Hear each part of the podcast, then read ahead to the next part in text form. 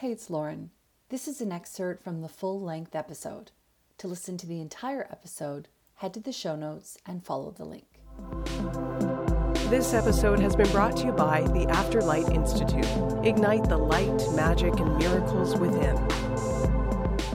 Okay, so it doesn't have to be a flower. Yeah, absolutely. Anything that we have worn. Okay, for instance, I'm wearing a watch. Okay, if I went to the spiritualist church, I could take my watch off and put it into the bag. Okay, so it doesn't have to be a flower, it can be any item. So with the flower, you're just not quickly picking it, you're sort of holding the flower. So what you're trying to do is put your energy into the item. So that what happens is, so you open up the bag. Sometimes I used to just hold the bag between my hands and just see what I could get without actually even touching the item.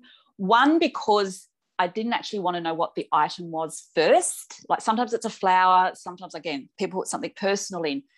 And what you will find, which I think is really funny, and this is the, the fake ones who do this, they will read the item, not the energy from the item. So, to give you an example, if it was a watch, they pick up the watch and go, Yes, it's nearly time. It's nearly time for you to do that. And so they're actually like taking oh it's a watch so it's time and it do you mean and that's how they do it and it's really really weird and it's really hilarious and there was one particular person who did this every single time. If it was a pen the person should be journaling. And so as soon as she pulled the item out i would know exactly what she was going to say and it had nothing to do with clairvoyance because she did the same thing every single time.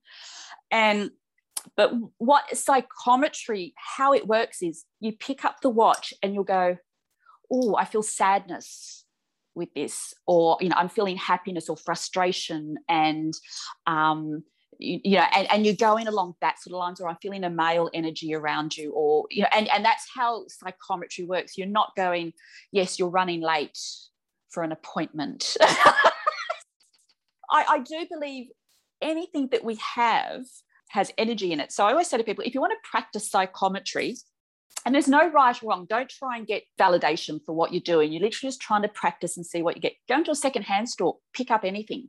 It will have an energy to it. You know, sometimes you pick it up and think, oh, that feels sad. That feels sad. I don't know why it feels sad, but it feels sad.